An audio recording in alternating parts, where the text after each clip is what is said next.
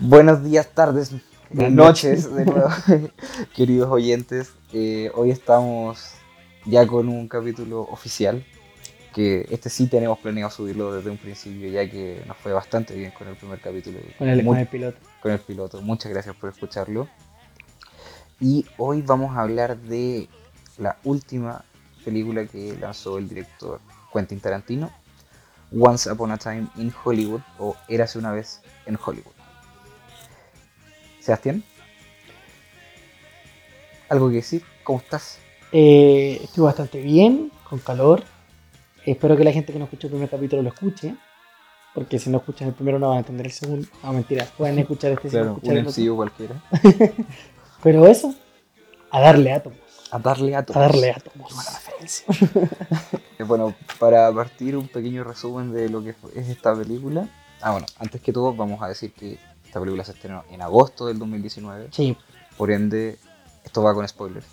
Ya, ya, es- ya pasó la regla. Ya de- pasó la regla no sé, de la semana. De la semana, ya pasó la regla del mes. En todo caso, también si Los tres meses. así, de los dos meses del verano, de la estación. Así que, eh, bueno, esta película se trata de un actor de Hollywood que es Rick Dalton, interpretado por Leonardo DiCaprio, que eh, ya ha llegado al fines de los años 60, ve cómo su carrera se va viendo eh, en una bajada, eh, ya que él protagonizó una serie como unos westerns en, durante los 50 y eh, en un momento de la película se nos- él, él dice que él eh, fue un desastre en la última temporada de, de la serie. No sabemos si la serie fue muy mala o, o en verdad él fue el que dejó el desastre. Era mala. Puede ser que haya sido mala. Pero eh, esta serie se acabó y él en estos momentos está siendo el villano de capítulos de las series. Entonces, eh, él solamente tiene papeles chicos y se ve en un momento, se le da la oportunidad de irse a trabajar a Italia a hacer spaghetti westerns. Todo esto acompañado por su chofer, su doble acción en realidad, pero su, su mandado, su, su, su procurador, Su procurador. eh, que es Cliff Booth, que es interpretado por Brad Pitt. Y en realidad esta película no tiene como un hilo, realmente no es, un- no, no hay un conflicto, sino que son una serie de anécdotas, eventos en realidad, que van pasando en el día a día. O sea, tenemos escenas de Brad Pitt manejando por 10 minutos. Y es porque era parte de la vida de ellos y así funcionaba en realidad. Maneja. Claro, y todo esto metido en el contexto de, obviamente, final de los años 60, con lo que fue el trasfondo de la familia Manson y los asesinatos de la familia Manson y toda esta secta de hippies que eran ellos, con la Margot Robbie haciendo de Sharon Tate, que le sale espectacular en realidad, pero nunca tanto como para esa nominación en los Globos de Oro. No, No, no, cre- no creo que. no nunca tanto. no es para Oscar. Cla- no, claramente no fue. Pero eh, al final son las historias de estos tres personajes que, bueno, eh, Rick Dalton pudo perfectamente haber sido algún actor de la época, Cliff Booth. Es ya una, ese ya ese personaje siento que es un poco más una ficción. Sí, como una invención de Tarantino. Claro, porque no, no por que alguien haya tenido una relación así con su doble, con que lo acompañara y la cuestión, sino por las cosas que tenía que hacer su doble. O sea, hay escena, hay una escena que Rick eh, le pida a Cliff que vaya a arreglar la antena de la casa porque la botó el viento. Yo creo que ese tipo de. Ya es demasiado. Ya, ya era demasiado, era como. Pero ahora para hablar un poco de lo que fue la familia Manson, que al final es como nos vendieron esta película originalmente, porque decía como, bueno, los, todos los trailers salía Charles Manson, que realmente en la película cuánto aparecerá, menos de un minuto y medio. Y eso, y de hecho, y la escena, la escena que aparece él, La no, no parece que- Charles Manson. La escena que aparece. Sí, no parece que fuera Charles Manson. Es un, es un gallo con el pelo largo simpático. Claro. Y entonces como que se nos vendió a todos como esta Sí. película que iba a hablar de los asesinatos y como del evento de la familia Manson y realmente Claro, vemos un par de personajes que son de la familia Manson, efectivamente. Esa escena que puede haber sido perfectamente una película de terror. Mm. Cuando llega Cliff al rancho Spawn. Cuando, sí, cuando ve a todas las mujeres Claro. que están todas hipnotizadas, una Claro. secta. Entonces, Sebastián, ¿qué vas a decir? Bueno, eh, como para contextualizar, porque si viene algo ya de la cultura popular y series que ya han tocado el tema de la familia Manson y el asesinato, como por ejemplo Mindhunter, no sé si han escuchado esa Un serie. detalle de eso es que el actor que hace de Charles Manson Sí. en Once Upon a Time in Hollywood es el mismo actor que hace de Charles Manson en Mindhunter. O sea, y muy recomendada. nació para ser Charles Manson.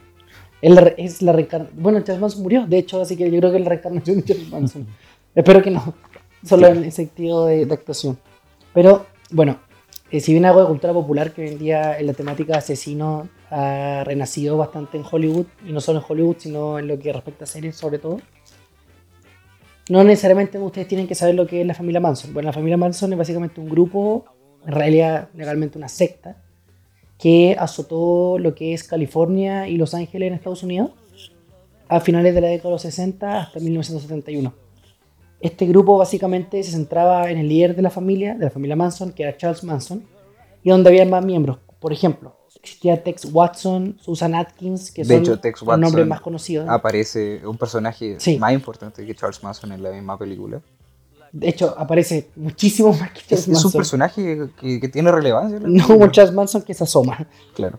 Eh, también hay otro personaje que es Leslie Van Houten, que quizás le suene el apellido por Milhouse Milhouse Van Van Houten, que de hecho ahí se basaron los Simpsons para sacar el apellido. Así que eso es algo bastante crudo. Y bueno, esta secta básicamente veía a Charles Manson como su líder, como el supremo líder, que incluso le decían. El supremo líder. Y- Sí, como, como en Star Wars. He conocido. La cosa es que en un principio esta secta se retiró a este rancho que mencioné en la película y en un principio la secta era bastante tranquila.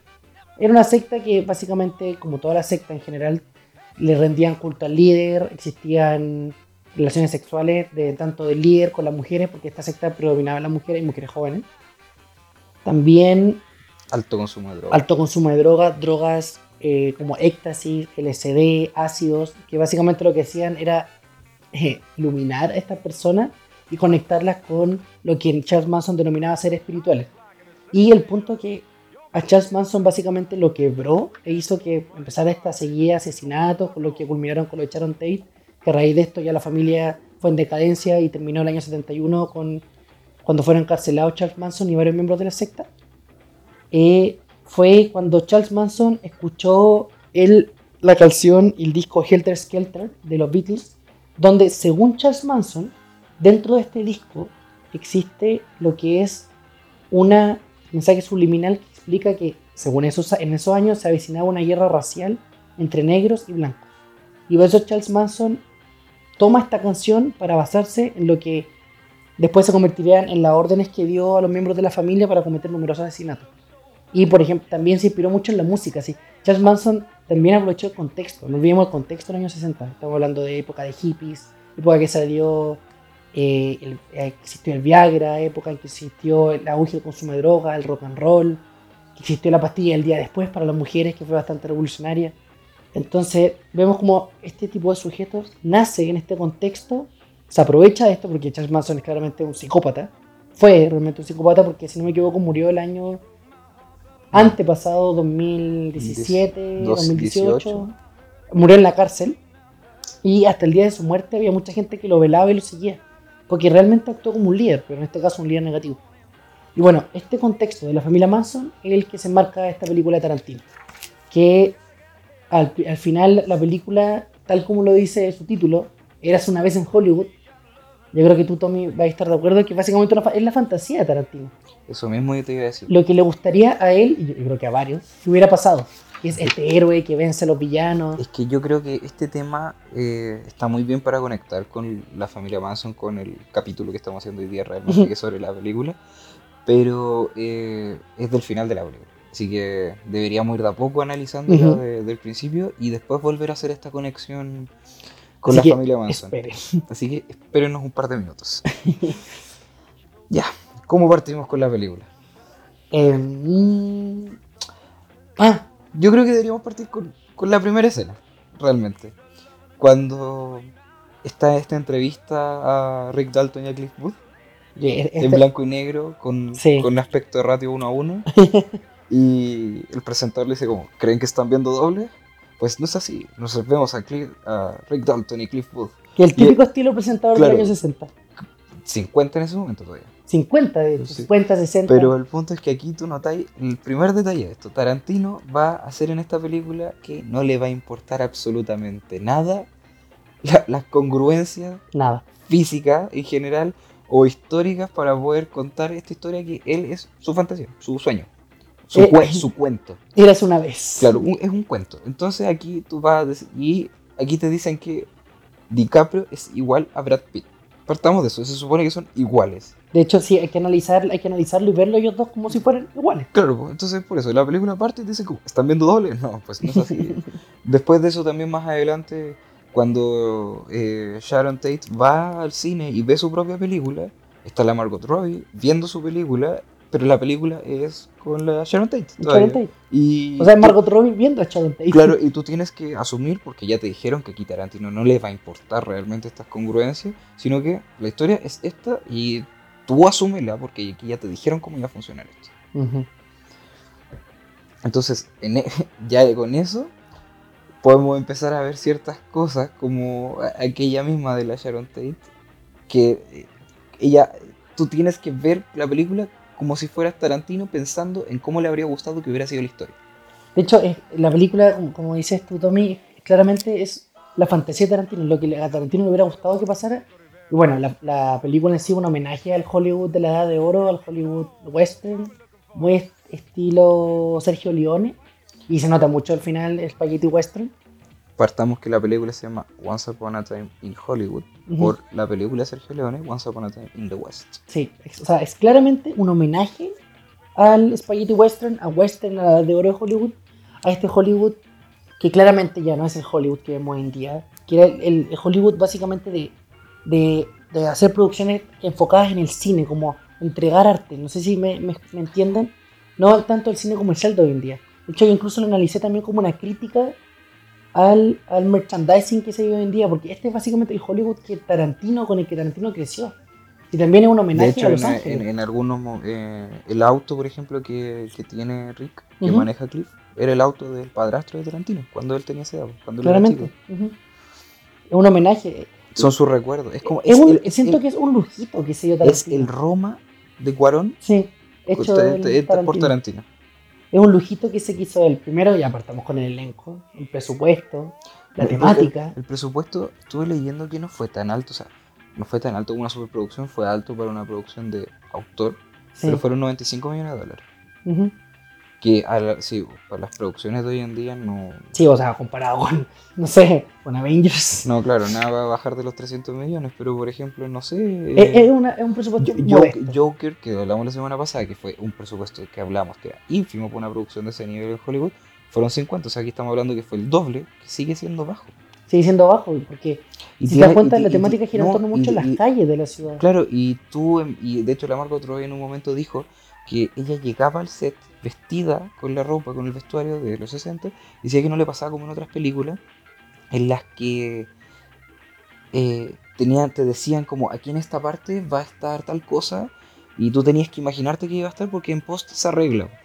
Y no, pues aquí Tarantino fue, y si había una cornisa que a él le gustaba, iba, la, la- hablaba con los dueños, la pintaba de nuevo, le ponía el neón de como fuera en los 60 y quedaba ahí.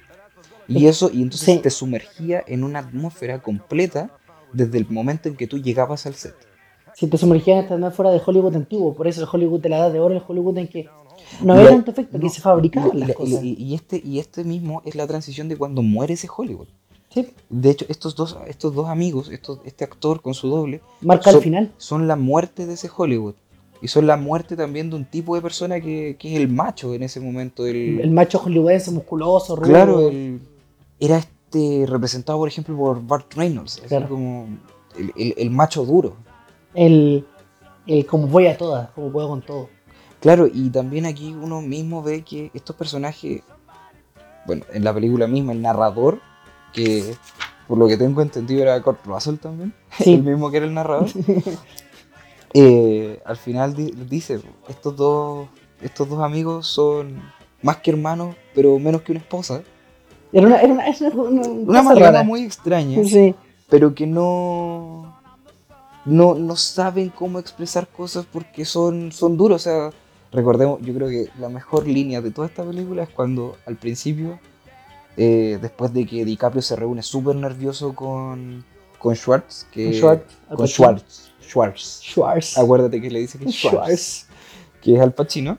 Mira, mira, otro más aquí peso pesado en la película. Y- Apareció poquito, pero, pero y, que, que- y DiCaprio está nervioso, o sea, Rick está nerviosísimo en esa escena y la cuestión porque está aquí definiendo su futuro para si sabe hacer spaghetti westerns. Y sale y Brad Pitt le dice, no llores frente a los mexicanos. Entonces es como... Esas tallas son, eh, son muy Tarantino.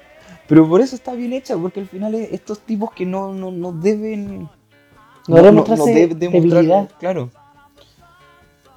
Bueno, eh, siguiendo un poco con, con el, top- el- el tópico como el inicio de la película, también el set es un poco también lo que quiere hacer Tarantino, este, este, este Hollywood antiguo en que se construían las casas, el set se hacía a mano, bueno, el vestuario también, no como hoy en día que es básicamente pura pantalla verde. Entonces ahí volvemos a lo que dijimos al principio, que básicamente es un lujo, para mí es un lujo que ha sido Tarantino. El presupuesto, los actores, la temática, cómo inventó un mundo paralelo, una historia paralela donde pasó lo que él quería que pasara. Por eso es un cuento, un cuento de Tarantino. cuento, de hecho. Bueno, eso vamos a verlo también al final, porque en el final es cuando sale el título de esta película. No sale al principio, sale al final. Sí. Y- Pero tiene un, tiene, un, tiene un significado que está al final. Y aparece muy lindo. Un cuentito, un cuentito. Eh, yo creo que aquí hay que tirarse un par de datos también aparte de eso, eh, que en verdad los tengo anotados porque los encontré geniales. Eh, en Bounty Law, cuando están hab- hablando, así como Ujú. pasando pedazos de Bounty Law, eh, que es el programa de Rick Dalton, que Ujú. hacía en los 50, eh, uno de los personajes que sale es Michael Madsen, que es el que sale en todas las películas de Tarantino. Y aquí también lo logra meter en un punto. Ah, uno de los fetiches de Tarantino, de Claro, su- sus porque- actores favoritos. El hermano de Bill en Bill. No me acuerdo qué señor era en. Señor Eh, Naranjo. ¿Era el naranjo? ¿Te ¿Estás estás seguro que es el Naranjo? Ya, bueno, era el naranjo entonces. Eh, también aquí siento que hay otro guiño así, hablando de guiños ahora un poco. eh, que cuando Rick choca el auto, en un momento que dice como no, él, es- él me lleva a todos lados, y la cuestión, porque no me gusta manejar. Y, el narrador dice como, eso es una mentira. a Rick le habían quitado su licencia por manejar eh, ebrio muchas veces. Y uno aquí no puede evitar pensar en DiCaprio manejando curado, como en el lobo de Wall Street. Cuando volvía del Club Campestre. Claro, había llegado sin ningún rasguño. Entonces, ¿quién más? Eh, ah, aquí hay, una, hay uno que me gustó mucho. Cuando termina esa escena con Schwartz, eh, Con Marvin. estos tipos van y en el auto hay unas señaléticas gigantes de unas flechas en el suelo que dirigen la entrada, pues, hacia dónde está la entrada. Y está todo el auto entrando y ellos salen por la entrada. Yo lo quise interpretar como que estos tipos ya van de vuelta, van de bajada. ¿cachai? Ujú. Van, van en, esta, en esto que es Hollywood, ya pasó su tiempo y están... Como en, en el. En el, no en el, auge, en el apogeo de la carrera. Es como ya. No, pues ya pasó su apogeo. ya, ya van como. Como la. Jubilarse. Sí, pues literal van a jubilarse. De hecho, la escena, la escena final, cuando están. Cuando está DiCaprio en la piscina, para mí él- ella, ella un tata. Un tata, un veterano del cine Claro. que ya está descansando.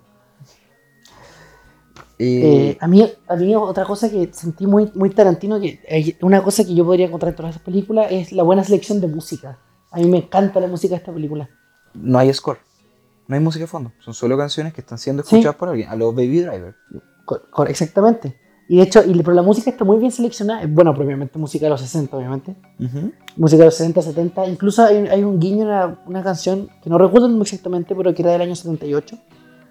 Pero la, la música está muy bien seleccionada. Otra, otra vez, eh, mano de Tarantino. Y de hecho, la playlist la pueden encontrar en Spotify si gustan. Y es muy buena. De Yo hecho, para inspirarme a grabar este capítulo, lo venía escuchando. Claro. Venía tomando unos whisky sours Unos whisky sours. Con la familia Manson. con la familia más. Eh, avanzando ya un poco más, porque aquí este, este capítulo lo vamos a ir haciendo igual que la película, hablando solamente de cosas que se nos van pasando. Pero lo vamos a ir, porque en verdad no hay hilo conductor tampoco. No, sí. Como en la película es. al final, el hilo conductor de la película, en Es- teoría, es Rick y Cliff. En teoría. La Pero- subtrama podría ser Sharon Tate. Pero Pero es que tampoco hay conflicto. lo no que hay conflicto. Es, básicamente es, es seguir la vida de ellos. Claro, entonces aquí por eso yo creo que esto es guiño tras guiño y explicar cómo analizar y analizar los guiños que vamos viendo. Por ejemplo, ya vimos esa escena al principio, ahora estos tipos van llegando a la casa y en primerísimo primer plano nos muestran Cielo Drive. Claro. Cielo Drive que como la gente, sobre todo la gente de Los Ángeles, sabe mucho cómo fue lo de la, la familia Manson y todo. Por cultura popular muchos también sabemos que- cómo fue la familia Manson. Ustedes no necesariamente, cualquiera Lo que haya que ido a ver saber. no necesariamente tendría que saber. Pero Tarantino, él quiso hacer esto como si todos supiéramos quién era la familia, cómo fue lo de la familia Manson. Entonces, cualquiera que vaya conozca un poco la historia de la familia Manson, sabe que en Cielo Drive fue donde estaba la casa de Roman Polanski con Sharon Tate. Sharon Roman Polanski, director, director de El bebé Rosemary, del 2004 El pianista y muchas otras más, Chinatown. De los mejores directores de la historia. Claro, que está cancelado. Uf, uf, Está cancelado. uf. Hablando de cancelados, qué buen tema que tocaste, se me ha olvidado. Déjame terminar lo de Drive. Ya. Entonces, ahí es donde pasa esto y tú ves que ellos llegan y que viven al lado de Roman Polanski con la Sharon Tate. Y ellos llegan después en el auto que venían desde el aeropuerto. Continúan. Un buen dato a propósito de cancelación y lo que hoy, hoy en día ustedes conocen como Funa, eh, es que esta película en principio iba a ser producida por el gran, no el gran, El gran porque es un guatón gigante. el gran porque es un cerdo, el, el cerdo de Harvey Weinstein con su productora Weinstein, Weinstein Company. y su hermano también, que espero que no lo investiguen porque yo creo que también le van a encontrar algo. Pero eh, Tarantino, obviamente inteligente y audaz, al ver toda esta ola mediática que venía con Recordemos los primero abusos, que Tarantino hizo gran parte de sus películas con Weinstein. Con Weinstein, sí, eran, eran amigos, y eso es innegable, pero obviamente Tarantino dijo, a ver, no voy a hacer una película con un gallo que esté investigado por violaciones y abusos sexuales, Que después se comprobaron. y que está comprobado. Entonces, al final vendió los derechos de la película Casi a que lo Sony. Pictures. Casi que lo subas todo. Sí, pues, Hizo como, ya, ¿quién paga más? ¿quién paga más? Y ahí llegó Sony y dijo, ya, vamos de nuevo, Ya, vamos soltando. vamos soltando. Y ahí puso los 95 millones de dólares. Eso es dato a propósito- de la cancelación. Que está canceladísimo Harvey Weinstein. No, debería estar preso. Sí, de estar muerto. También. Mejor, sí, no, no lo quería decir, pero bueno. Eh, siguiendo con la película, escena siguiente, estos personajes de Sharon Tate con Polanski se van a una fiesta en la mansión Playboy. Yes. Y vemos a Damien Lewis haciendo de un Steve McQueen, que es igual. Steve Es, McQueen. para mí, para mí fue como, ¿en qué momento Cuando lo, de- Cuando lo lo descongelaron. cosa Steve. McQueen? Y es, es Steve McQueen. Y ahí te cuentan un poco la historia, que Sharon Tate se iba a casar con, el, con su prometido ese momento, Sí. que se, separ- se lo canceló para irse con Farándula Polanski, hollywoodense. después, después son amigos los tres, una cuestión muy rara. Pero en un momento él le dice a la otra tipa, que no me acuerdo quién es en ese momento. No, y está también el estilista, el actor este Emil Hirsch, el de Ajá. Meteoro Racing. Por favor, no vean esa película. Ese es de la Wachowski, ¿no? No vean Meteoro Racing porque no voy a emitir comentarios. Pero bueno, así, ahí la actúa de Jay Sebring, que era el estilista. Ah, ya. Que, ¿Te acordás que mostraban que tenía Sí, un po. poquito como de onda con, Sí, con Margot Robbie? ¿Qué más que onda? Yo siento que, que Margot Robbie era como. Sharon Tate en realidad. Era, era como angelical. Es que eso te iba a decir, po, se le toma como el ángel inalcanzable. Sí, Porque de hecho Steve McQueen la mira de lejos nomás. Porque sabe que no, no, eh, no, no, no está a su nivel. Polanski, no, no, acuérdate que ahí le dice como, no tengo idea cómo en realidad Polanski y este otro pudo, tipo sí. lo lograron. Pero, Polan, Polan, cacha, Polanski le ganó a Steve McQueen. claro, Steve McQueen. y de hecho, ella llega, están todos como con, con ropa oscura, porque no es que llega de amarillo. Y, y resalta mucho en la escena, sea, Cuando el- estaba bailando en medio, claro. Y, y eso no es, no, es, no un accidente. No. De, el diseño de vestuario y producción aquí metámosle para que se resaltar lo que era ella. Y este ángel que realmente toma mucho más peso después de que muere. Porque Mm. ella era como el futuro, era la niña bonita con que estaba casada con el director promet- que, prometía mucho. Y eran el futuro de Hollywood. Y si seguían ellos este Hollywood quizá No hubiera muerto. no hubiera muerto. El Hollywood que en ese momento era de, de personas, no de, produc- no de productora. Bueno, Eh, muchos críticos de la época decían que con la muerte de Sharon Tate y ya lo que empezó la decadencia de Roman Polanski, porque obviamente esto le afectó, porque de hecho él cuando se enteró estaba en Inglaterra, no estaba en Estados Unidos. Sí, pues estaba grabando. Estaba grabando y le llamaron con la noticia de que su, su esposa había muerto de una La forma embarazada había muerto. horrible. Y como dices tú, Tommy, básicamente si hubiera sido esta pareja, quizás yo creo que igual hubiera muerto esta ahora de Hollywood, pero hubiera durado mucho más. Y eso es lo que Tarantino quiere explicar al poner una Sharon Tate angelical, porque yo leí unas críticas, obviamente, uno de las críticas de los expertos, donde decían, ay, pero Sharon Tate solo baila.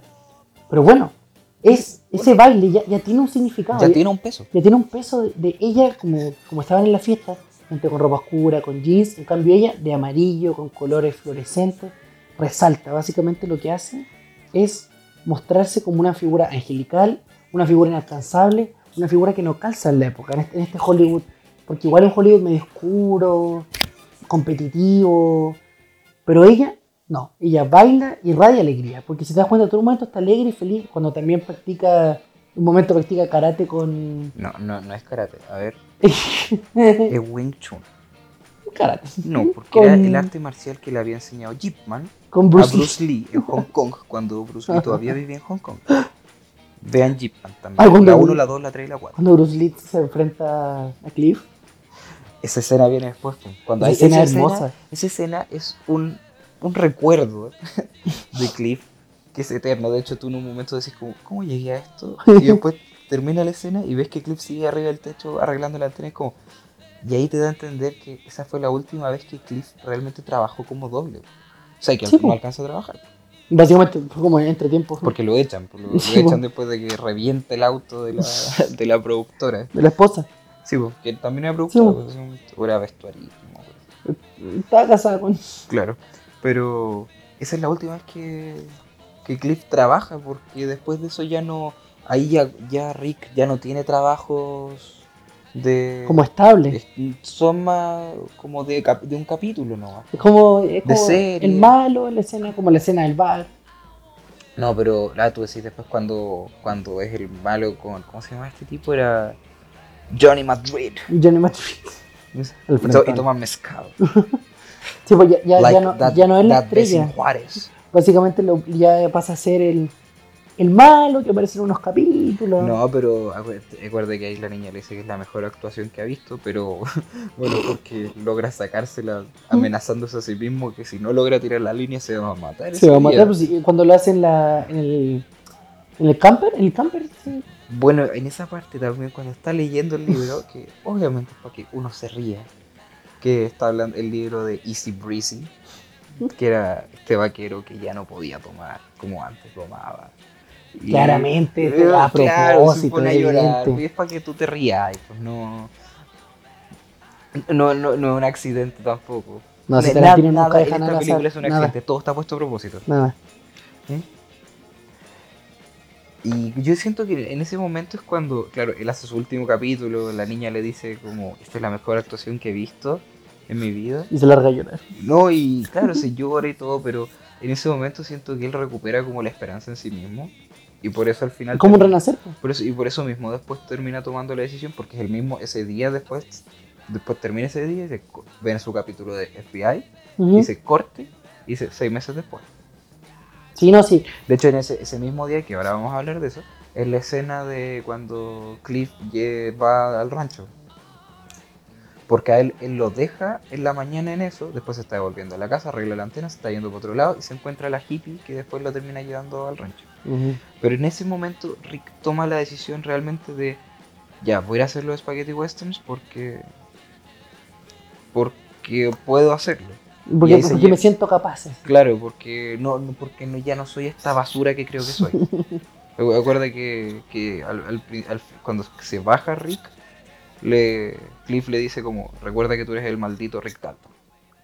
Y queda la mirada. Claro, y este tipo con una caña asquerosa, después con el metido la cara en un bowl con hielo, después de sus ocho whisky sours, porque era un maldito alcohólico que no podía parar en tres o cuatro. Eh, Bueno, es- eh, ahí sigue con, la, con la- el estereotipo de este macho hollywoodense.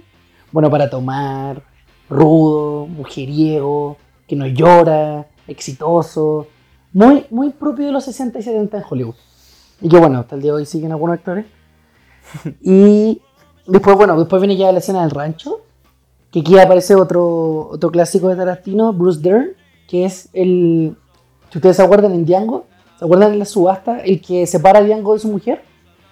Cuando eh, tiene un nombre el personaje en Django, no recuerdo. ¿El de la mujer o el del El del vie- el viejo, el Ah, viejo malo, el viejo viejo maldito. DiCaprio?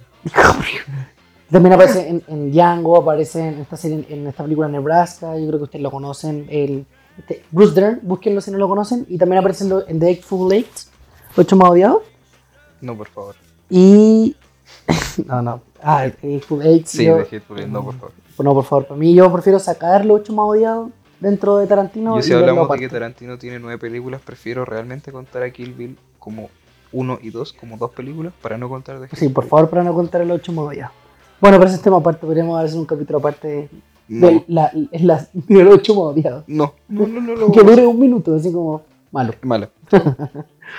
Bueno, y aquí aparece esta, esta escena que en un principio ya un rancho donde hay mujeres jóvenes, hippies, que uno podría decir que lindo y todo, pero a la medida que Cliff va avanzando, bueno, que obviamente ya estaciona el auto y después viene esta escena graciosa donde Cliff en buen chileno le saca la chucha a, ¿cómo se llama el que anda a caballo?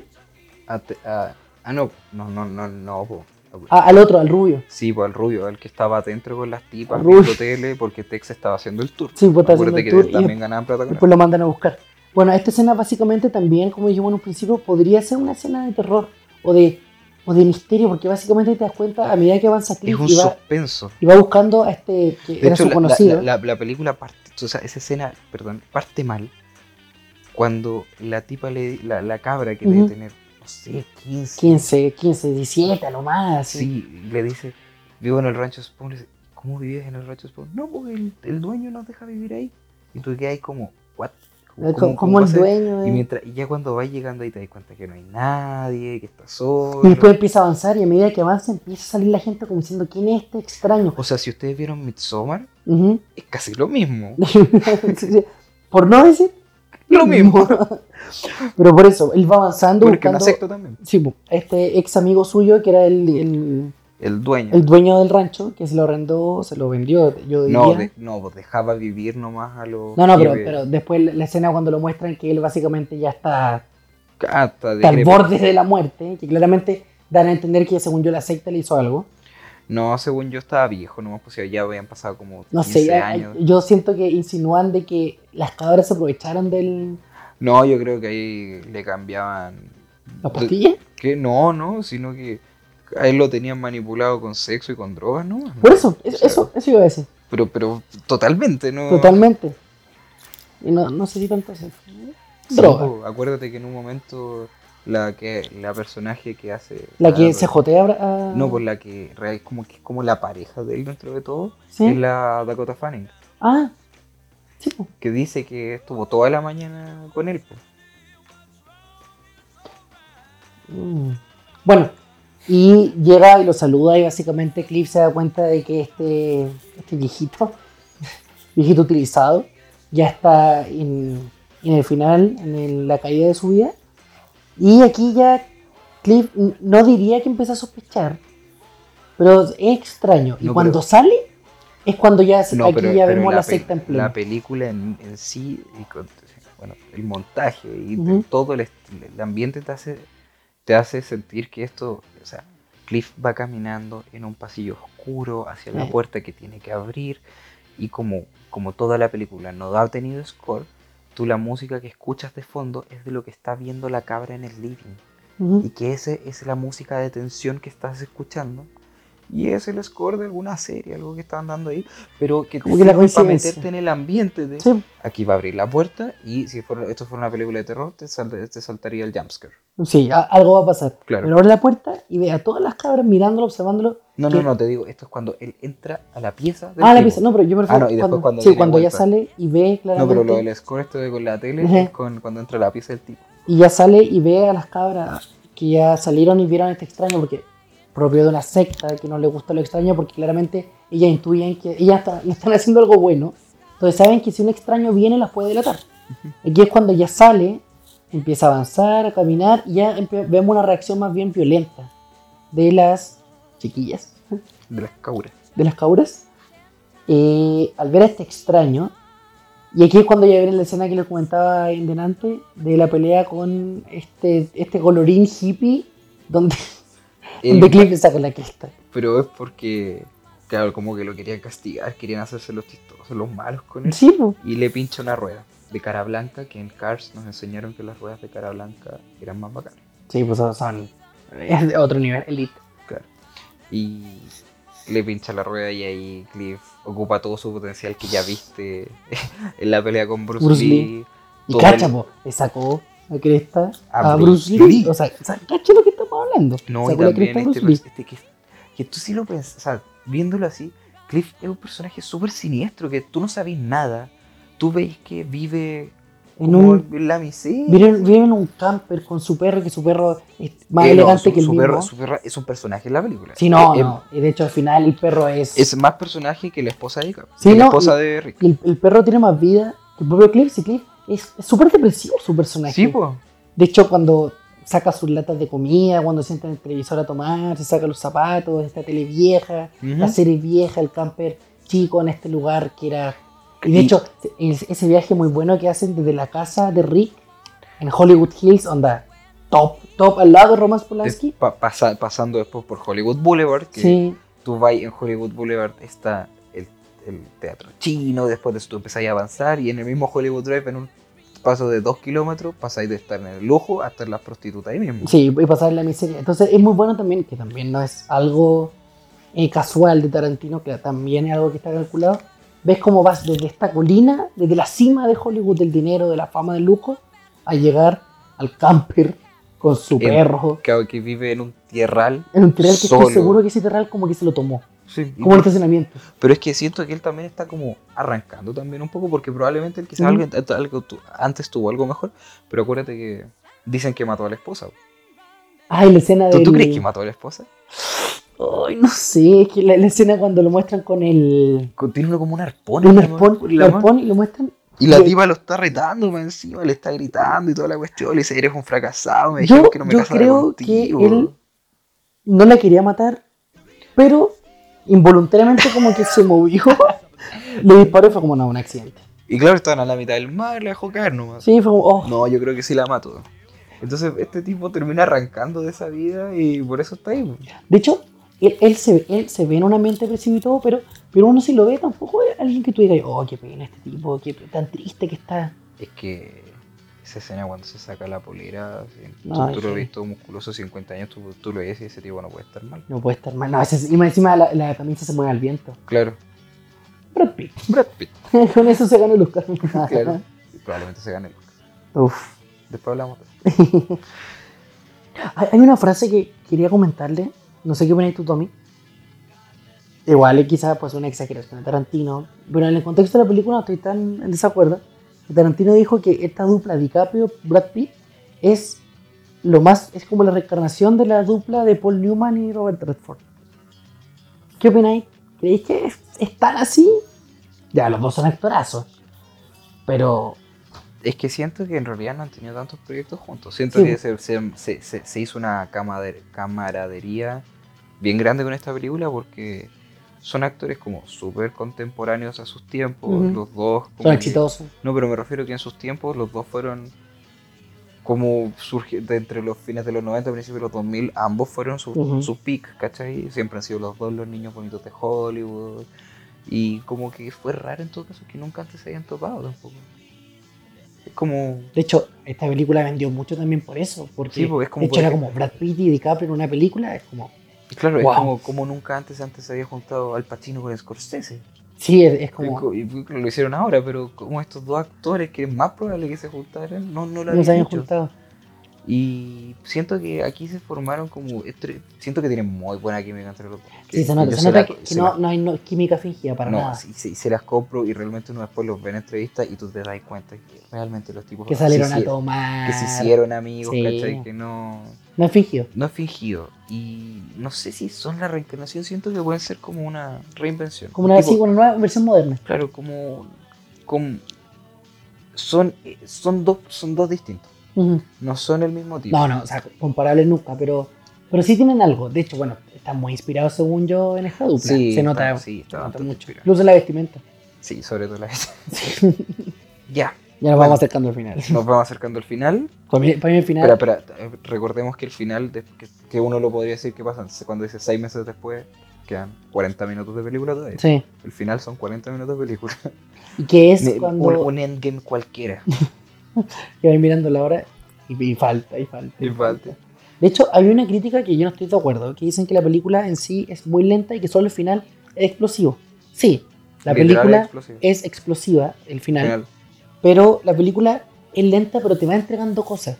No es como otras películas, que a mí me pasó con Los Ocho Más Odiados, que es una película que pueden pasar 40 minutos como Los Ocho Más Odiados y no te ha entregado nada, no te ha entregado un guiño, una referencia, no te ha entregado algo como que gustar. En cambio aquí, si bien sigue siendo lenta comparada con otras películas de Tarantino como podrían ser Django, podría ser Bastardo sin Gloria, te va entregando cositas que tú vas degustando y se te hace la película más amena. A mí tampoco se me hizo eterna la película.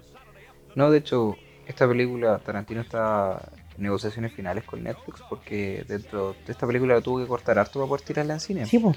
Y, eran como y con Netflix se cuatro está hablando para poder tirar la versión completa que sería de 4 horas. Yo la voy a ver igual. No, también, mató una vez. Probablemente una mató vez. una vez. Pero bueno, volviendo a la película como al hilo narrativo que llevamos aquí. eh, lo último que hace que hacen ellos dos juntos antes de que se vayan a Italia es que eh, Rick le pide a Cliff que lo acompañe a ver su, su capítulo de la semana. Sí, lo pues, que iba a salir. como- una juntita. Claro, su juntita. Y, y como que se le dice así como súper temoroso, así como... No le quieres decir que tiene miedo a estar solo po, ese día. Porque así como, por favor, apáñame. No le quieres decir como... Te voy Ahí a de- un rato. Ahí de nuevo viene lo del tema del, claro, del que no se entregue, del macho. Y, y Cliff como ya, ya sabe lo que quiere el otro, eso, porque son así. Dice, pero obvio, pues si ya tengo un six pack en la maleta y pensé que íbamos a pedir pizza. Cacha, pues sí. Entonces como que... Por eso son estos que no saben cómo decir las cosas. por- Porque Rick no sabe cómo decirle, te podéis quedar un rato porque me siento mal. Me siento No sé. solo. Claro, me siento solo. He estado todos estos años solo. Rick vive solo. Vive en esa casa que igual es, no, no quiero decir gigante, pero tiene un tamaño bastante decente para ser Hollywood Hills y vivir solo. ¿cachai? O sea, la piscina es más grande que la casa, yo creo. De hecho, de hecho. Y vive solo y, es- y, y no tiene a nadie más que, que a Cliff. que lo acompañe. Y ahí cuando a él le cuesta, por eso expresar sus sentimientos, como esa emoción, como de decirle, como Cliff, ¿sabes que eres un partner? Pero eres más que un amigo, Menos que una esposa. menos que una esposa, O sea, no, es más que un hermano, menos, menos que que una esposa. Pero eh, quiero que estés conmigo, así como para apañarme. Pero le cuesta, pero obviamente ahí viene lo de lo de Cliff, que es como, bueno, yo mi trabajo es invitarte, a- es, es, Claro, saber, es saber lo que tú vayas a necesitar. es, saber lo que tú necesitas. Y ahí es cuando van y, y disfrutan de unas buenas birras. Unas firmas. Unas birras. Y bueno, después de eso viene corte negro, dice seis meses después, y el narrador nos dice que, eh, que Rick subió como 7 kilos porque le gustaba la comida italiana, que se casó con Francesca Capucci, ¿cómo era? Francesca Capucci o Capuccio. No me acuerdo, pero que es chilena. Es chilena, que se llama Lorena Iso, que es una actriz chilena. Y yo, yo, yo si soy sincero, no la conocía antes de Yo tampoco. Time in Hollywood. Pero es muy meritorio que termine trabajando con Con Tarantino. Tarantino. no conozco, conozco, no conozco ningún actor chileno, Chileno. que haya hecho eso. No sé si la Leonor Varela lo hizo. No, ella hizo de Cleopatra. Eh, bueno, Bueno, continúa. no, no hay que desmerecer. No hay que desmerecer nada. Bueno, el punto es que llegan de vuelta a Estados Unidos. Y aquí es cuando Rick le dice a Cliff, en el momento yo creo que más sincero que tienen ellos dos, y realmente cuando se atreve ya Rick a hablar, porque ya está acompañado, ya tiene a su señora, Sí, le dice a Cliff, hey, ¿sabes qué, men? Voy a tener que despedirte porque no tengo plata, todavía no me está yendo tan bien, así que hoy nos vamos a emborrachar. ¿Eh? válido, y muy válido. ahí empieza el narrador a hacer este como medio recuento, de, medio policíaco, algo que podría haber en el Discovery Investigation. Sí. como de, Como a las, reporte 8, a las 8.30 llegó Sí. Sharon con sus amigos al restaurante. Y como, Es un reporte, es un es reporte, un reporte policial. policial. Y empiezan ahí, salen. Y ya cuando vuelven, de hecho dice que tienen que volver en taxi porque ya están los dos muy curados. Y la Margot Robbie, o sea, la Sharon Tate con los amigos ya volvieron. Aquí Polanski está en, está en Inglaterra viéndolo de la película. Ajá. Y aquí es cuando tú decís, aquí es cuando va a quedar el desastre porque si me lo están contando así, Es porque se viene. se viene bueno. Y ahí es cuando todos veníamos pensando, aquí eh, cuando lo, lo fuimos a ver en el cine, es como ya. Aquí terminó la parte linda de Hollywood, terminó la historia de, de DiCaprio y de Brad Pitt, de Cliff y de Rick, y ahora se viene el ya el asesinato de Sharon Tate. Claro. Pero nuevamente, pero quiero un detalle antes de, Ujú. de- de- de seguir con esto. Me di cuenta cuando la estaba viendo de nuevo que cuando Rick llega con Francesca al aeropuerto y viene Cliff atrás con las maletas. Eh, oh, espera, detalle también. Me encanta esa escena cuando están mostrando las cosas que había hecho Rick ¿En Italia? en Italia y está saltando el puente. Ponen pausa y sale una flecha y dice Cliff. Yo manejando el auto saltando el puente. es como, él es Cliff. Él es Cliff. Aquí está. Estaba, estaba también. Y bueno, estos dos llegan de la misma manera que al principio llega Sharon Tate con Polanski. Llegan exactamente, son casi las mismas tomas, los pies caminando, los, los pantalones anchos. Pero ahí se ve la diferencia de fama. Claro, pero es muy, muy parecido y es para darte a entender que Rick viene renovado, que Viene ya renovado. viene, viene, viene ya camino arriba. Porque había triunfado en Italia. Sí, pues le fue súper bien, pues había hecho cuatro películas en seis meses. Exitazo. Exitazo, Había comido harta pizza y lasaña. claro, y video, ordinario, sin video. Espagueti. Bueno, entonces tú estabas diciendo lo que aquí ya nos preparamos para... Aquí nos preparamos para lo que los trailers, los medios, las redes sociales, incluso Tarantino, que nos engaña a todos, nos hacía suponer que venía. Que era, porque el morbo de esta película, gran parte era, era cómo Tarantino va a mostrar la muerte de Sharon Tate. Porque la muerte de Sharon Tate fue horripilante. Entonces la idea de mucha gente era, ya, como Tarantino, que si bien es bien sangriento, igual debe tener sus límites, porque Sharon Tate es un icono de Hollywood, es No, algo que... No, y, y, pe- y pensé- y todo el mundo diciendo Sí. ya, ¿cómo va? Todos teníamos el morbo de saber cómo van a hacer para escribir en las paredes con la pared con sangre. sangre, que- porque escribieron pigs, cerdos, Claro. en la pared con la sangre. Para que la gente pensara que habían sido los negros. Sí. Ahí está, bueno, ahí está el guiño a la guerra racial que tiene Claro, Manson. pero y tú- tú- todos estamos con el morbo de cómo realmente va, va a plasmar esto. ¿Va a mostrarlo desde afuera? ¿No lo va a mostrar la cuestión?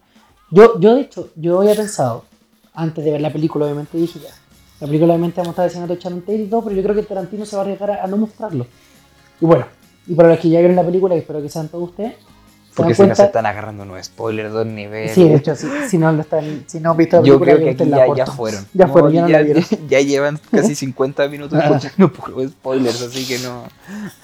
Eh, y aquí es cuando ya se viene la escena, cuando ves que Tarantino no solo no mostró el asesinato de Sharon Tate, sino que no hay No asesinato, hay de asesinato de Sharon Tate. Y aquí es cuando, como Tommy decía al principio, vemos cómo empieza, se empieza a convertir en Eras una vez en Hollywood. Claro, porque. Filo. Ya hablemos. Después seguimos con lo normal, pero hablemos de la mejor escena de, de toda esta película. Llegan en el auto Tex Watson y compañía. Watson. Y está, de hecho, la hija de Uma Thurman, Ethan Hawke, Maya Hawke, que ustedes ya la han visto en Stranger Things, que se hizo bastante popular con esta la temporada, la última temporada de Stranger Things. Y bueno, ella, al parecer ella, no sé si por miedo o remordimiento, No, pero es que la, la- la- historia real hay una de ellas que se sí, va. po. que se escapó, que no, no sé el motivo, Yo pero, tampoco me pero se acuerdo. escapó. Ella, ella le dice como no, se me quedó el cuchillo en el auto, tengo que ir a buscarlo, él le Claro. dice toma la llave, va al auto y ven cómo sale arrancando. Y quedan, quedan tres. Tres miembros de la familia Manson. Aquí también entramos otra parte que no pasó realmente en la historia real. Es que antes de que pase eso, llegan y eh, Rick Dalton, que odia a los hippies, toda la película nos ha Sí, mostrado que odia a los, odia hippies, los que hippies. yo siento realmente porque él los odia porque siente que son la generación nueva que lo vienen a reemplazar realmente. Es como, Boomer. es como un boomer, Un boomer. un boomer Es cualquiera. la, es la típica frase como ya, Claro, pendejo. exacto. Y aquí él se los topa, los va a echar por el ruido. Está con la juguera en la mano. Está con la juguera de margaritas en este momento porque ya no son whisky sours. Son margaritas más piola. Claro. Eh, Brad Pitt salió a pasear a su perra que estaba en un hotel, que llegaron y la dejaron ahí en la casa para poder salir. Ujú. Y decide fumarse este cigarro con ácido que le había pasado una, se le había vendido una hippie a 50 centavos. Sí, no, no, no le aconsejamos que lo hagan y si lo hagan, lo hacen, cuéntenos, por favor, cómo les fue. por favor, y si les gustó, después inviten. Inviten, por favor, y hacemos un capítulo con así. Ácido. Eh, muy bien, bien pensado, Woody. Y eh, sale Brad Pitt a pasear su perro. DiCaprio echa a estos, a estos cabros. y una cabra de estas decide: hey, no matemos a la gente que está en la casa de los Polanski. Matemos a Rick Dalton. Él nos enseñó a matar. Enseñó a matar. Aquí cerramos el siglo y lo vamos a matar. Ella, esa, ella no, recuerdo el nombre de la actriz, pero me, me gusta mucho, le sale muy bien el personaje entre histérica, psicópata y loca. Porque en los ojos se le nota muy bien esta como Siento rabia. ¿Sabes que Yo siento que tiene un aire a Yoko Ono. Ay, Yoko Ono, Con razón me cae mal. pero No, pues que estoy inventando cosas, pero sé de que siento tiene que- algo, como el pelo, que igual es chiquitita, Sí. tiene algo. Pero bueno, tam- bueno también lo- los actores que fueron y actrices que fueron elegidas como para la familia Manson también tienen, están muy bien elegidos, no al azar, No, no al azar para de nada. hecho, la, la cabra que es, la, la que es Pussycat, sí, la, la cabra que se jotea a Brad a Pitt, Brad ella yo la había no. visto en una película nomás antes. Lamentablemente vi Death Note, la de Netflix. Ah, Y ella es la coprotagonista de, de esa. Y no había salido nada más, y en verdad fue sorpresa verla aquí y dije como, yo la había visto en algo antes. me parece conocida. Claro, pero un salto igual grandote entre Death Note, Death Note X. claro, a Tarantino. no. Tarantino sabía que te- tenía O sea, algo. algo tenía. Y deciden, bueno, y los Manson deciden entrar ahí a la casa de Rick Dalton, ya Brad Pitt vuelve, se da cuenta que está completamente drogado. Sí, de hecho, yo diría que esta escena, como dices tú, cuando eligen no atacar a Sharon Tate, aquí es cuando ya vemos cuando la película ya ahora realmente es la fantasía, que bueno, todo ha sido una fantasía, pero aquí ya es, aquí es cuando se forma un universo paralelo, Claro. el universo de la mente Tarantino. Y hay una cosa que se me olvidó decir al principio, yo creo que es bien importante, que es, a mí me pasa que hay muchas películas que uno la puede analizar como películas y no tomando en cuenta el director, o otras en las que hay que tomar en cuenta el director para analizar la película. En esta, sí o sí hay que tomar en cuenta el director, porque Tarantino tiene su sello, tiene su marca, tiene sus guiños, tiene su estilo, su música, su forma de grabación, sus cuadros. Y esta película es muy, muy Tarantino, es, Es Es la su- película más Tarantino de Tarantino. es, es Tarantino hecho película. Claro. El punto es que Brad Pitt se da cuenta que está completamente drogado y estos cabros entran a la casa. Y Brad Pitt Gran tan kiss. bacán porque recordemos que destruyó a Bruce Lee, Cacha, pues, después de eso yo ya... que completamente drogado y todo, reduce con, a los... A los tres. a lo- no, a- casi a los tres, pues, porque, Ah, bueno. porque y- él, él, él, él, él destruye a Tex, lo está destruyendo, o sea, no. Él le pega a la cabra, él le revienta la cabeza a una literalmente le revienta le la revienta cabeza. la cabeza. La perra destruye a Tex, Yo a Tex que le muerde todo. todo, todo. Todo. Bueno, él después también lo remata en el suelo, le pega... Sí, pues, Patada en la cara. A lo, a lo Tenía una fijación con la cara. A lo, a lo Historia Americana X. Sí. Oh. Veanla, por favor. Y bueno, la, Bueno, y, la, la, la cabra esta que se parece, que yo decía que se parece a Yoko Ono, está media mordida, atontada. y con la cara totalmente pulverizada. Sí, y se la pulveriza más cuando cruza un ventanal y cae a la piscina y Rick Dalton se asusta, sale a la piscina y no era broma que tenía un lanzallamas Lanzallamas. guardado en el... Y funcionaba más encima. Claro. Y funcionaba muy bien. Tú cachai que estaba leyendo que cuando en esa escena cuando está disparando el lanzallamas dice como, oh, that's hot. Y le responde como, Rick, un lanzallamas. Fue porque DiCaprio cuando estaban probando el lanzallamas dijo como, oye, está caliente esto. Dije, ¿cómo? ¿Por qué Y, Ta- y será? Tarantino quedó como, no, espera, vamos a hacer esto de nuevo, pero tú le vayas a responder esto y la cuestión. Ah, la, la- la escena de su la película, que también es como una fantasía de Tarantino. ¿Cómo sería ver a Leonardo Di- DiCaprio quemando nazi? Hay, o- hay otra escena que sale al principio que es eh, del gran escape, que es con Steve McQueen originalmente. Ujú. Y sale DiCaprio muy bien montado encima. Que yo ahí no logro entender si es que esa fue la audición o fue la fantasía de Rick Dalton pensando que él pudo haber estelarizado esa película. A mí me pasa que también cuando la vi eh, es muy de. porque podría ser un flashback o podría haber sido también, como dices tú, la fantasía. Pero ahí, bueno, ahí Tarantino también deja su, su marca porque muchas de sus películas también no sabemos si estamos viendo la realidad o, o un sueño. No, pero la, la escena final aquí es cuando realmente Muchos mucho critican la película, como les dije anteriormente, porque podría ser lenta. Pero aquí es cuando la película toma un giro que Por eso, los últimos yo no me 40 lo esperaba, pero nada. Los últimos 40 imposible. minutos suben mucho contra la velocidad que tenía antes la película. Es impresionante, es como una montaña rusa, porque yo creo que No, no es que no es montaña rusa, porque la película sube, sube, sube, sube, sube. sube, es una montaña rusa sin fin, como el infinito. El tema es que tú podrías haber visto todas las películas de Tarantino, saber que Tarantino tiene unos giros cinematográficos impensados, pero esto, yo cuando lo vi, de verdad, yo me acuerdo que lo, lo vimos con Tomás, yo me acuerdo que me acerqué adelante de la pantalla porque no podía creerlo. Ver a Brad Pitt, a Cliff, destrozándole el cráneo a la, a la película. No, y primero le tira la lata. y certero, certero en la nariz. Y Y drogadísimo. drogado total. O sea, ¿quién fuera Brad Pitt para poder tener esa precisión Drogado. completamente drogado? Con ácido. Claro. No, y, y también es muy graciosa la escena cuando entra Rex Ujú. Y se empiezan a reír. No, pero Y en la punta y sí le dice bang. No, pero es que le dice como. Dice, ¿y tú quién? Yo me acuerdo de ti, tú te llamabas. Yo soy el diablo. Diablo. Y vine a hacer los negocios del diablo. Y Brad Pitt le dice, nah, tú tenías el nombre más ridículo. Era algo así como Rex. Oh, no, pero la escena final de verdad es. Es. Es impensada, pero al, al mismo tiempo es muy Tarantino. Es como impredecible, pero es como ya. Aquí, aquí ya Tarantino desató su locura y aquí ya está, ya está muy western. Y bueno, termina esta escena. Y llega los policías, llega la ambulancia.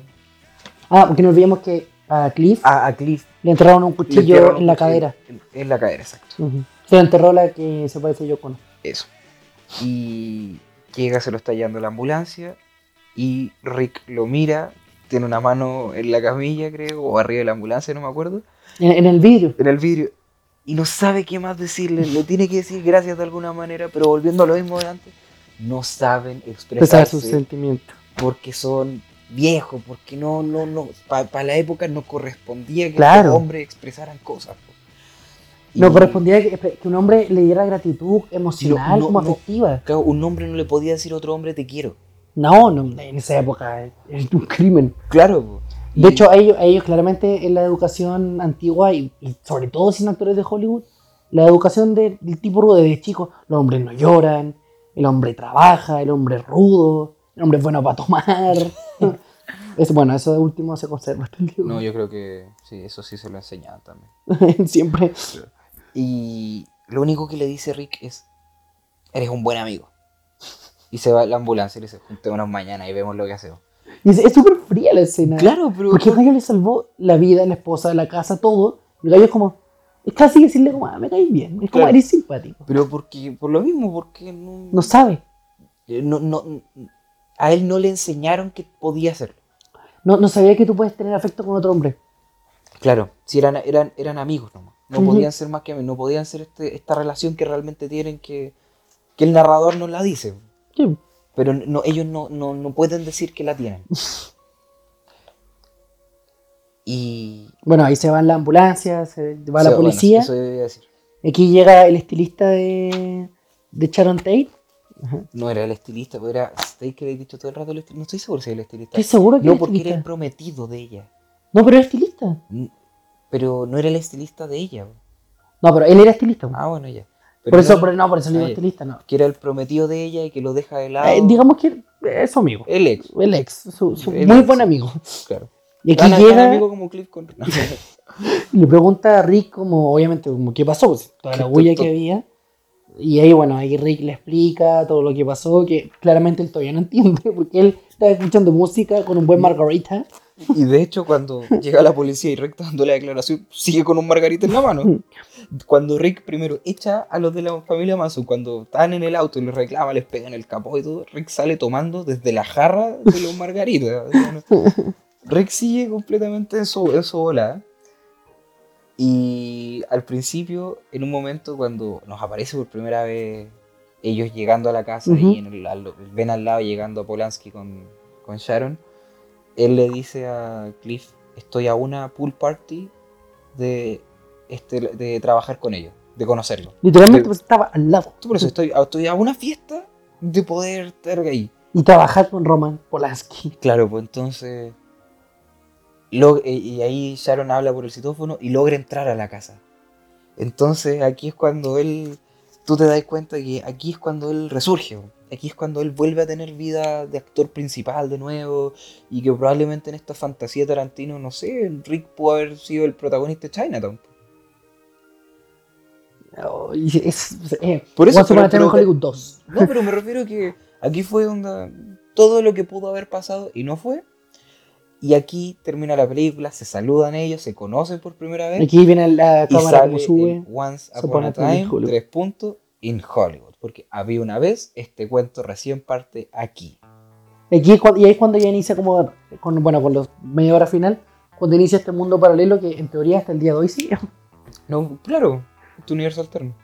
Eh, Mira, para rematar el, el tema podría, podría haber terminado básicamente como, y fueron felices por siempre. Que claramente es un cuento, el Sí, cuento de Tarantino. Por eso, y aquí, y aquí parte el cuento. pues, Todo lo anterior era como el setting, así como lo que venía antes. Y de aquí va a partir el cuento. Aquí, aquí inicia la historia de Hollywood. Claro. El nuevo Hollywood, El el, nuevo Hollywood de. Tarantino. El Hollywood que, que- que Tarantino querría que existiera ahora. No, pero bueno, obviando que ustedes ya la vieron, insisto que ya lleva más de una hora escuchando todo lo relacionado con Once Upon a Time.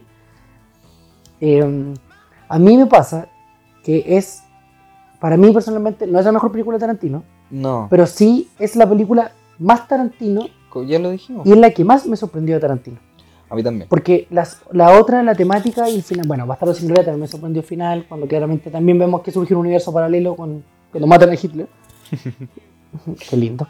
Pero esta es la película más Tarantino, más que me sorprendió y en la que más vemos que siento que él es la que más disfrutó. Bueno, de hecho, el guion, todo lo que se moró en hacerlo, él quiso plasmar su infancia, sus sus Sus deseos, recuerdos. sus recuerdos, sus sueños, estos recuerdos de Hollywood Western. A mí en lo personal me gustó mucho la película. A mí igual, me encanta. De hecho, no me pasó eso que a mucha gente le pasó, que tú le preguntas y te gustó y te dicen como, "Mm, era lenta. Y yo digo, para mí sí, es lenta. Es lenta, pero es lenta por algo. Claro, es lenta porque es- tiene que ser lenta. Tiene que ser no- No podéis pasar, si fuera todo lo Porque son No hechos, tiene son hechos cotidianos que les van pasando. O sea, La vida es lenta. claro, la vida es lenta, no, no pasan cosas en cada momento, en cada minuto. Y siento que aquí también por lo mismo, el montaje de la película es maravilloso, es espectacular. Porque a pesar de todas esas cosas, de toda esa lentitud que puede tener la película, te mantiene cautivo de una manera que es a través de la música también de los colores, de la, de la vibra que comunica, de que tú estáis viendo la Las película. tomas, y los diálogos. No, pero por eso tú estáis viendo la película y de repente aparece Steve McQueen. ¿Cachai lo que hablábamos antes? Y como aparece ahí, tú dices como, wow. Wow, Steve McQueen. Claro, después tú vas, Cielo Drive. Wow. Como que eso te va entregando, como, como lo dijimos como- hace un momento, no es una película que, insisto, como los chumoviados, que lleva mucho rato sin entregarte nada. En cambio, aquí te va entregando joyitas como para degustar, como, "Mm, ya entiendo esto, entiendo esto, entiendo esto. Y bueno, el final de la película ya, ya es explosivo, totalmente explosivo. Y, mm, y eso, no sé, a mí, a mí me gustó mucho la película. Ahí iba a poner nota la, la wea. No. ¿Qué te creí? Ya proponga. No, No, un, un don. claro. en, en una nota del 2 al 2 yo le pongo un 2. Un don. Pero es muy buena película y es para verla más de una vez. Y Porque tiene muchas referencias que no la yo vea la primera. de la gente que no la termine de ver porque no le gusta y todo, déle otra oportunidad, déle una Sí. segunda, una tercera, una cuarta oportunidad, porque en verdad eh, es una muy buena película. A mí me gusta mucho. Yo, de- yo, a mí me costó verla porque al principio no la vi en el cine, después me la repetí, después la vi contigo, y es como que y después me la repetí de nuevo, la tuve que ver de nuevo para hacer esto, y en verdad me la perdí de irla a ver al cine. Es, es que Porque son experiencias distintas y es, es ese gustito, como decías tú, de ir agarrando pequeñas cosas de a poco Claro. y de a poco y vais cachando pequeñas cositas que te mantienen cautivo durante toda la, y al final dos- hace que igual se te dos pase horas rápido. 40 de película. No es poco. A mí cuando la vi en el cine también, yo al principio dije, "Oh, qué lento, pero después empecé a esto, a tener las bellezas, Steve McQueen, Sharon Tate, Roman Polanski, cuando estas cosas muy de, de Tarantino también, cuando el narrador es igual importante dentro de Aquí la siento película. eso sí que Tarantino hace una cuestión que no hizo tanto en otras, que te entrega mucha información. Aquí nos deja mucho a tu, a tu A tu interpretar. a tu interpretar. Aquí te Ah, es como explícito. Aquí tenés una, literal tienes un narrador omnisciente. Sí, porque sabe todo. ¿Cachai? Bueno, cuando entrega los detalles policiales como de la Junta, como y que bueno, eh, lo que ustedes escuchan en la película del narrador es cierto, o sea, eso de verdad pasó. O sea, lo de la charonte. Sí, lo, lo echaron tape.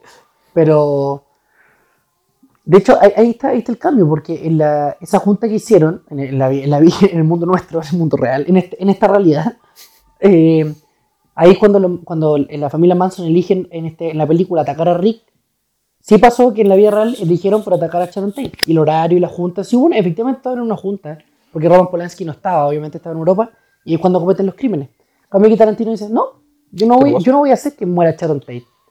Yo voy a hacer que, como que este, este buen Es la, es la reivindicación, Reivindicación. Es el, el poder salvarla de alguna manera y castigar a los castigar al otro. Y que, y que- y castigarlo brutalmente. No, y que pas- me pasa también, como en otras películas de, de Tarantino, que hay, muchas películas dentro del mundo cinematográfico que tienen mucha violencia, como que en un momento como que te aburre, no te gusta, te desagrada.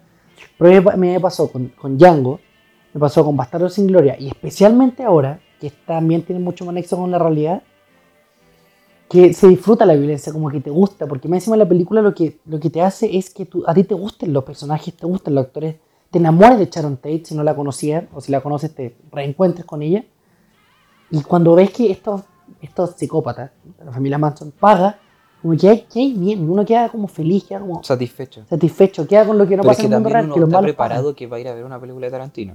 Que Sí, obvio. uno está preparado para ir a ver un, un Django que explotan gente o un Kill Bill que salen Brazos. desmembraciones en cada momento y la cuestión. O sea, si, si a usted no le gusta Y- la sangre, no. no, pero, pero esta película en ese sentido tiene una escena de violencia ¿Qué? en la que matan a tres personas brutalmente, como todas las de Tarantino, pero no es tan violenta como otras películas. Como de Tarantino. No, pero en, en Django, cuando, cuando entran a la casa y. No, obvio, Las explosiones y- de sangre. Y, y disparan y los tipos vuelan a dos metros y no... No, y, las piernas re- revientan en sangre. Claro, pero que son al final sacos de sangre. Sí.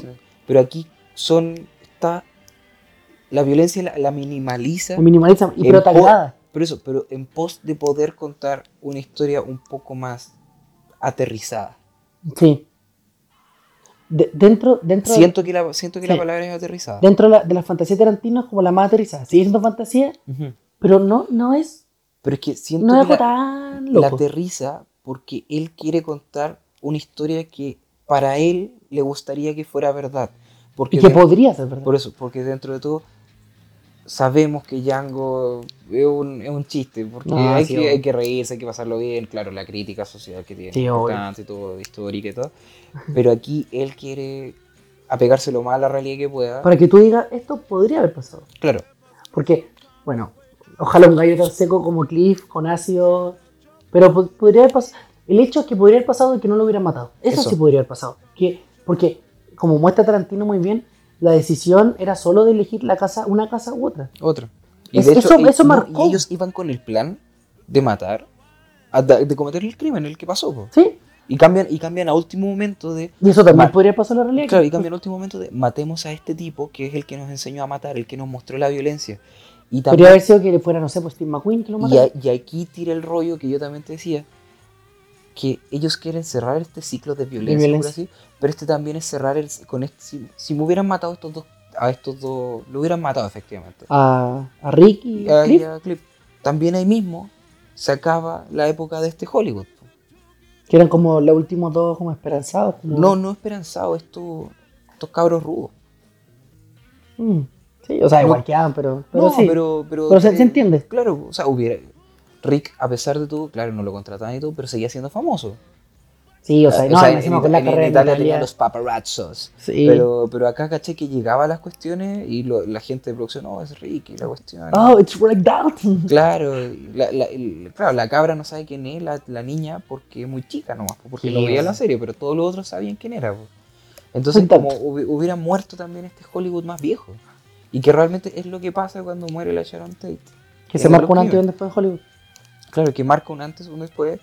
Y que realmente, bueno, este antes y después también del, como de personas, más que de producciones, más que de estudio, eh, realmente muere con Star Wars. En el 77, cuando la productora empieza a tomar más poder que la misma Ah, gente. claramente. Pero Pero, eso- con Tate pasa Que, Pero- que la persona es Claro, como la que se Pero acaba. este fin, eh, parte aquí este fin de Hollywood y se termina de cerrar este fin con Star Wars.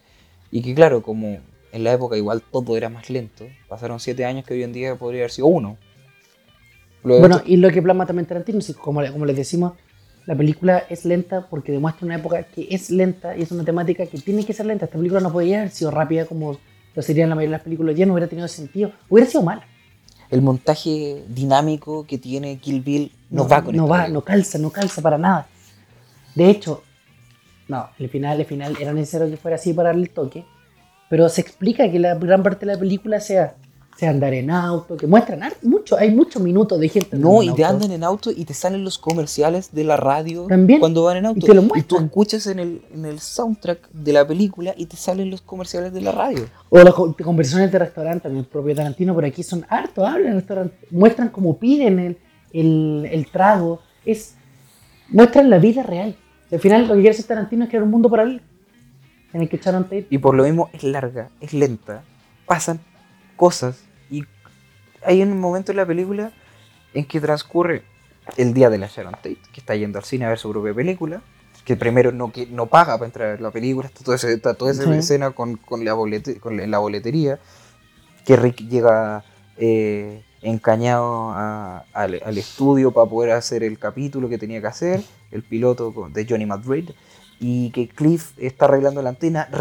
En ese momento tiene el recuerdo cuando está peleando con Bruce Lee, y después de eso se está devolviendo a ir a buscar a, a Rick y va- pasa al rancho Spawn, que estaba lejos también. Entonces, y todo eso debe ser, no sé, una hora veinte más o menos de película, y es un día. y muestra, es, es mostrar la vida cotidiana. Por eso, y es un día. Esa cuestión no pasa. O sea, no, no, aquí en la película te muestra una semana, en, te muestran un año en 10 minutos, Claro. menos. Y, y se toma su tiempo para hacer las cosas bien. Y está bien el corte que toma ahí. Pasan seis meses. Porque necesitáis ver la evolución de los personajes que ya te los describieron excelentemente en esas primeras No, y dos horas. tú ya puedes ver cómo es la persona de Margot, de Mar- Margot Robbie. Bueno, de Margot Robbie interpretando a Sharon Tate, de, de Cliff, de Rick. Puedes ver el ambiente en que se mueven los actores. Claro. Este, este miedo que tiene, porque es un miedo que tiene Rick de dejar de, De ser olvidado. de ser, de ser olvidado, de pasar como sin pena ni gloria. Por eso también hace esta referencia cuando es como, oh, se mudaron los, se mudó Roman Polanski con Sharon Tate, son mis vecinos ahora. Por aquí puedo aprovechar de resurgir. Claro. Y claramente, como venimos diciendo, eh, la película es lenta no porque haya sido mal planeada, sino que todo tiene un sentido. Al final, y estos pequeños guiños que da Tarantino es por algo. Estas, por pos- algo. estas posiciones, lo que hablábamos de, de cómo muestran a Sharon Tate bailando iluminada, porque también seguramente es mucho más iluminada que los demás. Pero se, muestra ilumi- pero, pero se muestra iluminada por puro vestuario. ¿Cachai? Si son más mágicos todavía. Sí, po, eh, eh, es, la muestran como, bueno, como Tarantino. Yo creo que Tarantino también estuvo enamorado un tiempo de Sharon Tate como, Sí, en su como fantasía debe haber cine. sido. Sí, como su primer amor del cine. Ujú. De al final defenderla, como de yo tengo que hacer una película en que ella no muera, porque ella no merecía morir, ella era una persona maravillosa. Y al final la salvan, po. Y, ter- y de hecho terminan, de hecho la escena final, vamos a tomar y van a carretear. Claro. Dice, como, ¿quieres venir a tomar otra? Sí, es como, es como, como ya bacán. Disfrutemos. Disfrutemos que estamos vivos. De hecho, bueno, eso también explica un poco que. eh, Ya, porque la película sí, bueno, evidentemente no es para un Oscar la película. No, sí. este. Pero ta- también este explica que la película termine como de forma linda. ¿Por qué en el Festival de los Cannes lo dieron como 7 minutos? Porque al final la película termina linda. Entonces es como. Yo creo que Es el como final- hay esperanzas. Yo creo que es el final más esperanzador que he visto en alguna Sí. película, en realidad. Como que Sí. ninguna otra me había dejado. Es como, bueno, se revientan a los malos. tan, tan, ninguna otra me había dejado como, como tranquilo. O sea, por ejemplo. Te dan ganas de verla de nuevo, como que te deja feliz. Claro, te deja feliz, porque por ejemplo hemos tenido finales como obviamente desalentadores, como, no sé, el mismo Joker que hablamos la semana pasada, o finales que te dejan tranquilo, como pudieron haber sido Endgame este mismo año, que tú Ujú. quedas como en paz. Pero, Pero hay este, como- pero este, pero, pero te dicen, y tú, pero al final tú sabes que por ejemplo Endgame viene a ser una franquicia y va a venir algo más.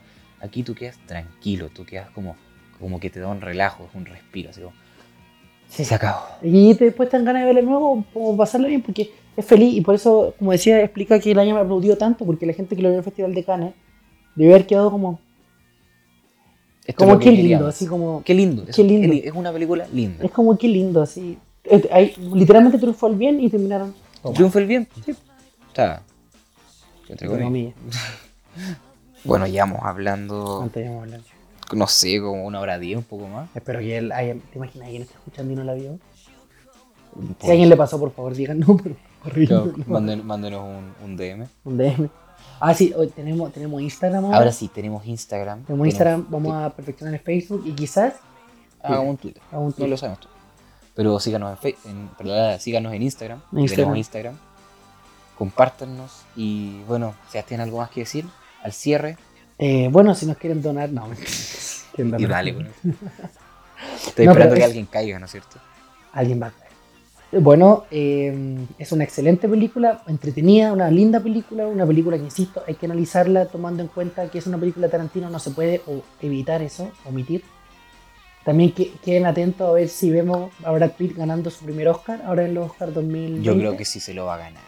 Y sí, hay muchos que dicen, yo estoy muy conflictuado, yo estoy entre Joe Pesci por The Irishman o eh, Brad Pitt.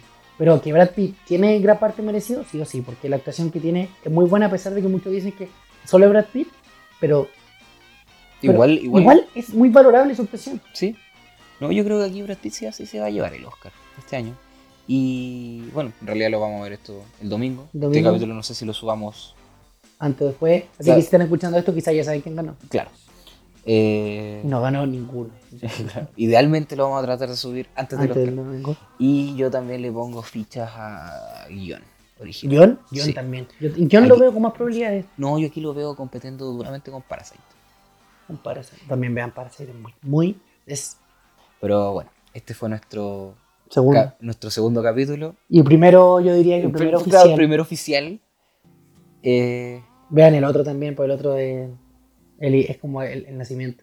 claro, los orígenes. La, la precuela. La precuela, eso es la precuela. Claro. Y bueno, en realidad, sigan escuchándonos, sigan apoyándonos, síganos en nuestras redes. Y compartan, comparten y suscríbanse. Claro, compartan, suscríbanse, dale like a la campanilla. Eso, adiós. Adiós. If I was